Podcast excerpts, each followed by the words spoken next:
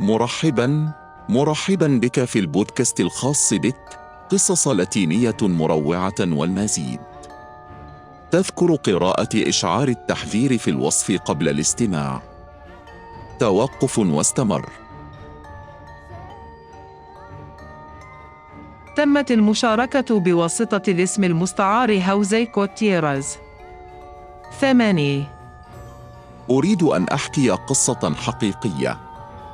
بعض الأصدقاء أنا وأختي الصغرى كنا نعيش في وحدة سكنية. لم تكن هذه اللعبة كبيرة جدا لكنها كانت مناسبة جدا للعب بها.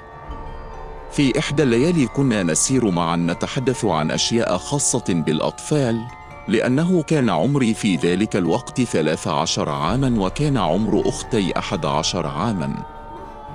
وعندما اقتربنا من المخرج قال أحد أصدقائي بنبرة عصبية لا تلطخ. تعبيرا عن الدهشة. أقسم أنني لست الوحيد الذي يرى ذلك. كانت تشير إلى جدار في الطابق الأول من أحد المباني. بمجرد أن نظرنا جميعا إلى الحائط أقسم أنني رأيت رجلا مشنوقا ببعض الكابلات الضوئية. لقد صدمت للغاية لدرجة أنني بدلا من معرفة ما حدث. بدأت بالركض. وأعتقد أن أصدقائي فكروا بنفس الشيء. وعندما عدنا إلى رشدنا قررنا العودة. منذ أن كان في وقت متأخر من الليل. ولو لم يحذر أحد لبقيت الجثة معلقة ولن يكون من الجيد تركها هناك. ولكن لمفاجأة الرجل المطلوب لم يعد هناك. وكما قلت لك هذه القصة صحيحة مئة في المئة. تمت المشاركة بواسطة الاسم المستعار مونس ريفير ثماني ثماني فاصل أربعة. أريد أن أشارك شيئا حدث لي في وظيفتي الأولى. بدأت العمل في متجر يدعى مود تيلز. بدا كل شيء طبيعيا وفي اليوم الأول أراني متجرا على السطح. تم الاحتفاظ بال foamy وال styrofoam والمواد الشائعة الأخرى في هذا المكان. بعد يوم أرسلوني لتخزين البضائع حوالي الساعة الثامنة مساء وعندما فتحت جزء المستودع كانت خائفا بعض الشيء لأنه كان مظلما ولم يكن هناك ضوءا. صعدت الدرجة بأسرع ما يمكن لأن المكان كانت تفوح منه أيضا رائحة بول القطط. ثم فتحت الباب الذي كانت تحفظ فيه البضاعة ووضعتها في مكانها. وعندما انتهيت من ذلك بدأت أشعر بالبرد الشديد كما أنني بدأت أشعر بأن الجو ثقيل جدا. لذلك قررت أن أترك الأمور تسير على ما يرام. عندما بدأ في نزول الدرج بشكل أكثر دقة عندما وصل إلى المنتصف ركلوا باب الخزانة التي تصل القبوة أول شيء فكرت فيه هو أنهم كانوا يمزحون معي لأنني كانت الفتاة الجديدة اعتقدت أنهم يريدون إخافتي. كان رد فعلي هو النزول على الدرج بشكل أسرع والصراخ في وجه شريكي، ورأيت أنه النتيار جيليو. الآن ستر. ولكن عندما نظرت من خلال باب الخزانة كانت فارغة تماما. وعندما دخلت المتجر وبخته على ما فعله لكني فوجئت عندما أخبرني أنه كان يكنس. بالإضافة إلى أنه كان مع المدير وقال الزملاء الآخرون إنه لم يأتي مر بعض الوقت وأرسلوني أنا وزميل لي لتنظيم المستودع. لقد فقدنا بعض الوقت على الأشياء. كانوا دائما يكذبون. لقد اعتقدنا أن العمال الآخرين كانوا يعيدون ترتيبها بحيث تلفت انتباهنا. لكن كل شيء تغير عندما أخبرنا المدير أن طفلا هو الذي يرمي البضائع. شاهدته وهو يصعد وينزل ويدخل ويخرج من المستودعات ويمشي بحرية عبر الممرات. وبعد بضعة أسابيع أرسلوني لترك البضائع في مستودع السطح مع روجيليو. وادعى أن هناك شيئا ما كان يراقبه ويحلله. مما سبب له الكثير من الخوف. رافقته وفي حوالي الساعة الثامنة وصلنا إلى محل صنع النبيذ. كان كل شيء يسير على ما يرام حتى جاء هو ولكن لا بل كان الأمر كما لو أن شيئا ما أغلق الباب وبغض النظر عن مدى صعوبة محاولتنا فتحه. لم نتمكن من ذلك. لقد كان الرعب الذي شعرنا به في تلك اللحظة. فتح روجيليو الباب قدر استطاعته وعندما كنا خارج المستودع في الشارع بالفعل أخبرني أن سيدة ترتدي ملابس سوداء ظهرت في المتجر وهي تحوم حول الطابق الثاني. قالت ربما هي التي أخافتنا أو ربما أرادت أن تخبرنا بشيء. وبعد تلك الأحداث أصبح الأمر أكثر بشاعة. وفي النهاية كان من الأفضل أن أطلب استقالتي. تمت المشاركة بواسطة اسم مستعار جونيور ريفير 8.2 في صباح أحد الأيام استيقظت حوالي الساعة السادسة والنصف وأردت تناول وجبة الإفطار بينما كان أقاربي مستيقظين تماما. لذلك انتهى بالأمر بسكب بعض الحبوب لنفسي للحصول على شيء ما في معدتي. نزلت من غرفتي وذهبت لإحضار الأطباق والحليب وكل ما أحتاجه. عندما انتهيت كنت وحيدا تماما. كان أقاربي نائمين في غرفهم في الطابق العلوي وكنت أنا في الطابق السفلي. ذهبت للانتظار على الأريكة وعندما استقريت رأيت مرة أخرى صورة عمي الذي توفي منذ عامين أو ثلاثة أعوام. كل شيء طبيعي. واستقرت. وفجأة سمعت أصوات بعض الفتيات. كان الأمر كما لو كانوا يلعبون فالتفت لأر لكن لم يكن هناك شيء ولم يكن هناك سوى صورة عمي الذي توفي. لقد تحمست قليلا ويرجع ذلك في الغالب إلى أصوات الفتيات اللاتي كن يلعبن. ماذا تعتقد أنه سيكون؟ تمت المشاركة بواسطة الاسم المستعار باسكيديليون ثلاث. اسمي ريبيكا وأعيش في إحدى بلديات كويريتارو تسمى توليمان والقصة التي سأرويها لكم حدثت منذ عدة سنوات في عائلتي. لقد كان يوما كأي يوم آخر. كان جدي الأكبر رحمه الله يذهب مثل كل يوم تقريبا ليقطع الحطب. مرت الساعات وحل الليل وعاد. بدأ سكان البلدة بالذعر فاجتمعوا معا وذهبوا للبحث عنها. وأمضوا الليل كله يبحثون عنه لكنهم لم يجدوه. لكن نعم لفت انتباهه شيء ما. يمكنهم أن يروا أنه كان هناك العديد من الكرات النارية حول القمر والتي يبدو أنها تلعب بشيء ما. وهكذا أمضوا الليل كله وأجزاء من الصباح في البحث. كان الناس مرهقين فقرروا العودة إلى منازلهم. وفي الطريق وجدوا جثة جدي الأكبر على صخرة. ومع ذلك فقد مروا بهذا المكان عدة مرات واستقروا عليهم لفترة من الوقت.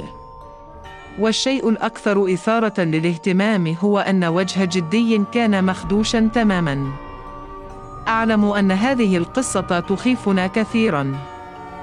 ومع ذلك لا أحد يعرف ما هي تلك الكرة الحمراء في تلك الليلة.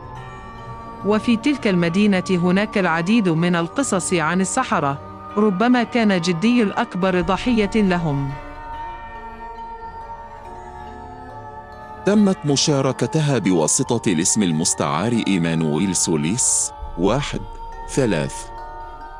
روت لي جدتي هذه القصة وحدثت لها ولوالدتها.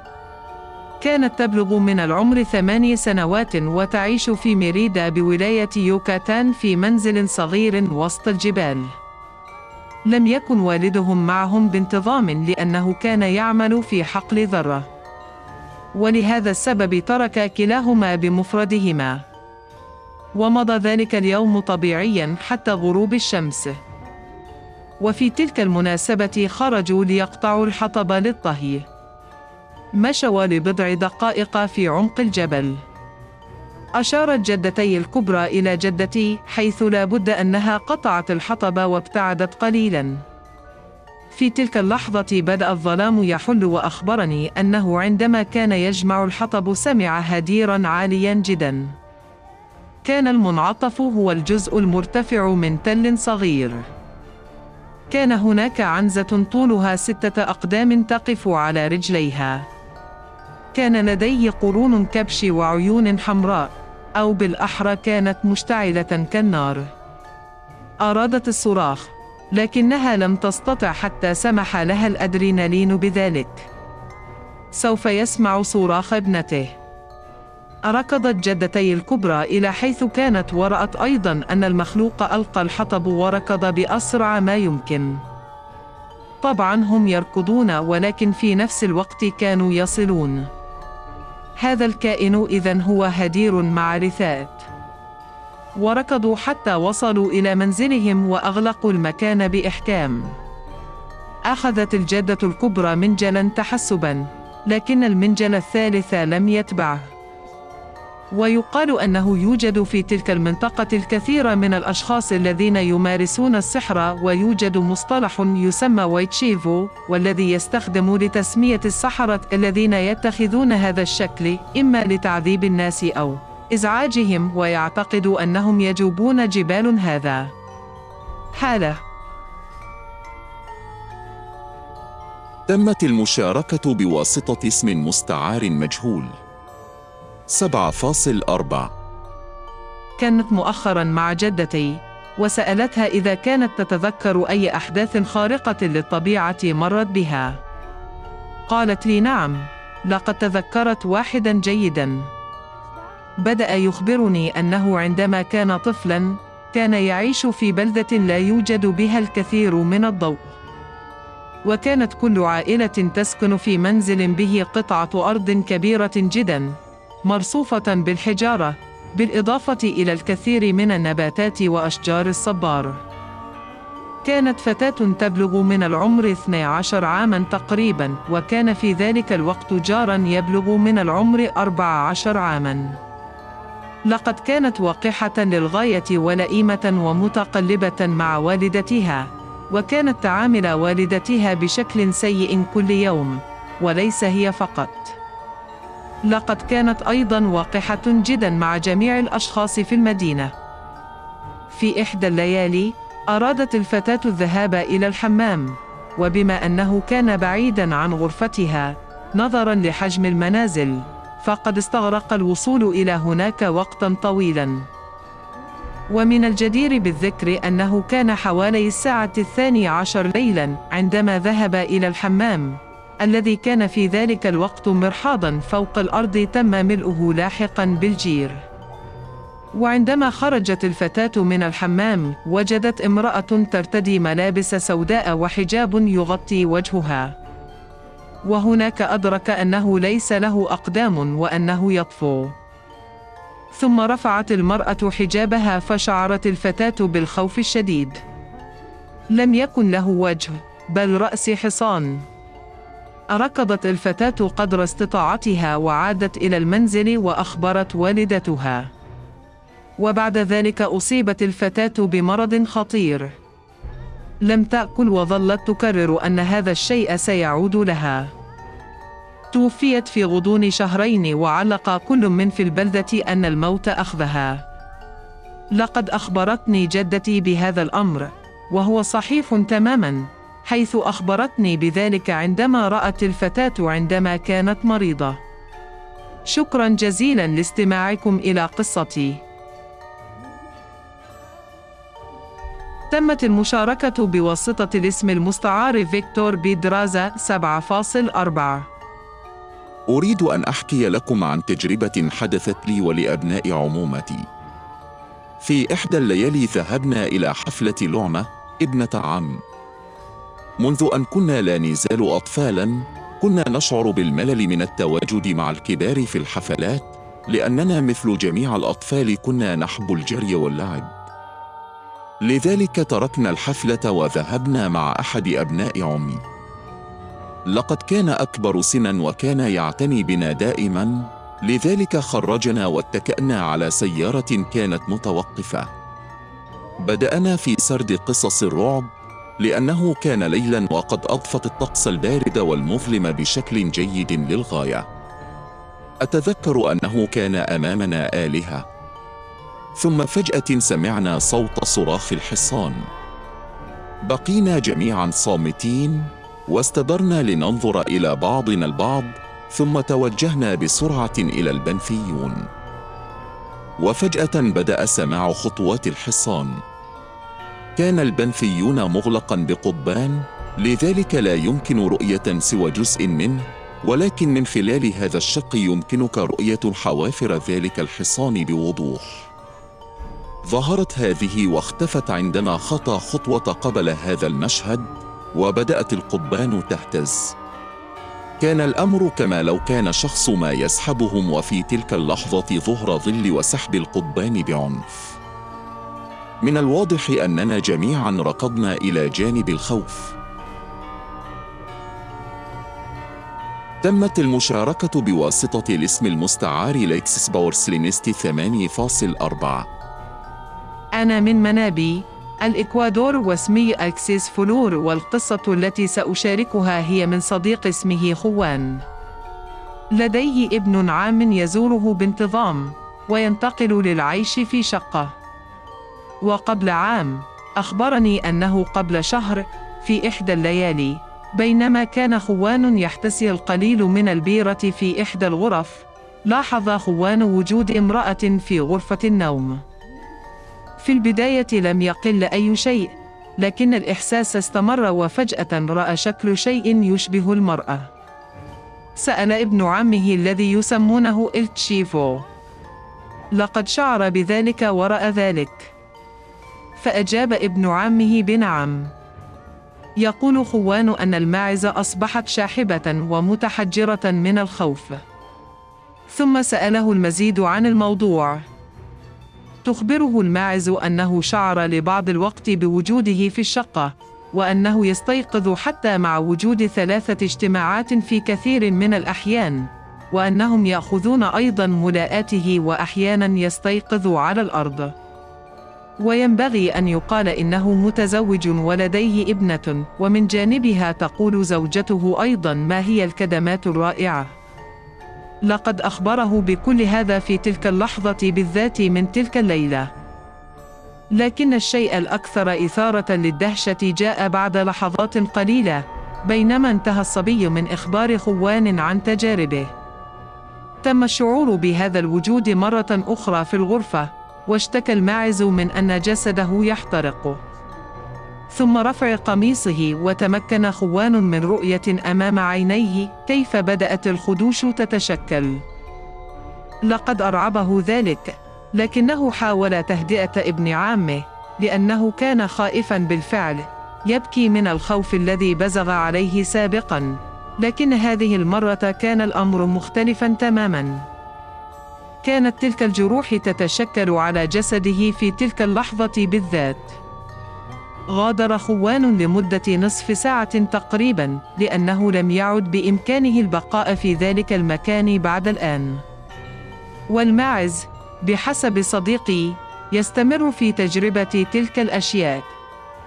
أنا شخصيا أصدقه. إنه شخص جد للغاية. لقد قال دائما إنه لا يؤمن بما هو خارق للطبيعة، ولكن منذ تلك الليلة لا يعرف ماذا يفكر. تمت المشاركة بواسطة الاسم المستعار رونال موراليس. خمس حدث هذا هنا في الإكوادور في بلدة صغيرة تدعى البورفينير. كانت الساعة السادسة وخمسا وثلاثون دقيقة مساء وكان هناك العديد من الأطفال يلعبون في حقل عشبي. لعب الجميع بسعادة بالغة. وتبين أن الفناء كان به جزء مضاء جيدا ولكن في الأسفل كان الظلام شديدا. أمامكم مباشرة في الجزء الذي يحد الغابة. ولهذا السبب لم يقترب أي طفل كثيرا من تلك المنطقة. ومع ذلك يمكنك سماع ضجيج الأطفال الذين يلعبون في ذلك الجزء المظلم. ومرت الساعات حتى وصل إلينا الليل. ليلة مظلمة بشكل خاص.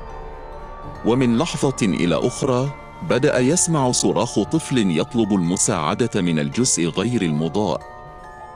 تقدم معظم الأطفال للمساعدة لكن مع تقدمهم في الظلام أصبح الصوت الغامض أدشن بشكل متزايد حتى وصل صوت عميق إلى خط الوسط تقريبا. كان هذا عميقا جدا وغير سار. قالوا فقط أن يتبعوه. في تلك اللحظة بالذات انقطع التيار الكهربائي في المدينة بأكملها وسمع الصوت في جميع أنحاء القطاع بأكمله تقريبا. هرب الأطفال خائفين وآخرون يبكون. وبعد حوالي ثلاث دقائق عاد الضوء. خرج الناس من منازلهم ومنجلا في أيديهم للبحث عن هذا الشيء. ذهب السكان إلى ذلك الجزء من الحقل لكن الشيء الوحيد الذي وجدوه هو بركة من الرطوبة ربما كان يجلس فيها ذلك الشيء. والذي ذكر فيه أنه أخرج على الشيطان. تمت مشاركتها بواسطة اسم مستعار أربعة أو تسعة فاصل واحد. أريد أن أحكي حكاية عن حلم حلمت به. عمري 16 عاما وأعيش في مونتيري نويف ليون. لم يكن لدي الكثير من التجارب فقط أنني حلمت بنفس الحلم عدة مرات. بدأ كل شيء في 18 مارس عندما سهرت لوقت متأخر. شعرت بالأحلام واستعدت للنوم. كنت مستلقيا بالفعل ومن الغريب أنني شعرت بنسيم جليدي. فتحت عيني ورأيت نوعا من الغابة الجافة بدأ الكفاف بأكمله رماديا. بدأت المشي ورأيت نوعا من المنزل الخشبي. اقتربت من المدخل. كان هناك رجل واقف. كان طويل القامة ولا يمكنك رؤية قدميه كان الوجه مغطى بما يشبه الضباب الأسود وعندما لاحظ وجودي أشار لي بالدخول إلى المنزل. دخلت وأغلق الباب بقوة وصر البرد في جسدي كله حتى شعرت وكأن دمي يبرد. ثم خطوت بضع خطوات صغيرة وفجأة سمعت بعض الهمسات تقول اسمي. واصلت المشي ودخلت غرفة فرأيت بعض الأطفال يخرجون من تحت السرير ويمرون بي من جانب واحد. نظرت مرة أخرى إلى الغرفة وكانت هناك فتاة عمرها حوالي سبع أو ثماني سنوات. الصورة التي لن أستطيع أن أنساها أبدا. وكانت بشرته بيضاء وعيناه خضراء. لديه شعر أشقر ومجعد. وبينما كنا ننظر إلى بعضنا البعض شعرت بعلم غريب يسري في داخلي. فجأة رفعت يدها وقالت وداعا لي. عندما قالوا وداعا شعرت وكأنهم يسحبون جسدي ولم أرى سوى تلك الفتاة تبتعد. وبعد لحظات استيقظت من ذلك الحلم. لكنه كان باردا ويتعرق من البرد. عندها فقط سمعت صوت قطة لكنها بدت غاضبة جدا. وتبين أن والدتي استيقظت مبكرا لأنها سمعتني أصرخ رغم أنني سمعت القطة فقط. لقد أخبرت أمي لكنها أخبرتني أنه لا يوجد شيء. ذهبنا لتفقد الفناء الخلفي ولم نجد شيئا على الإطلاق. عندما عدت إلى الغرفة رأيت عينين حمراوتين من خلال النافذة. لكن الأغرب هو أنني لم أشعر بأي نوع من الذعر في أي وقت من الأوقات. أنا لا أعرف ما حدث.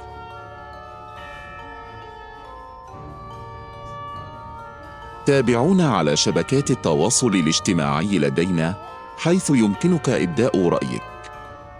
ستجد في الوصف رسائل البريد الإلكتروني لإرسال قصصك في حالة رغبتك في مشاركتها.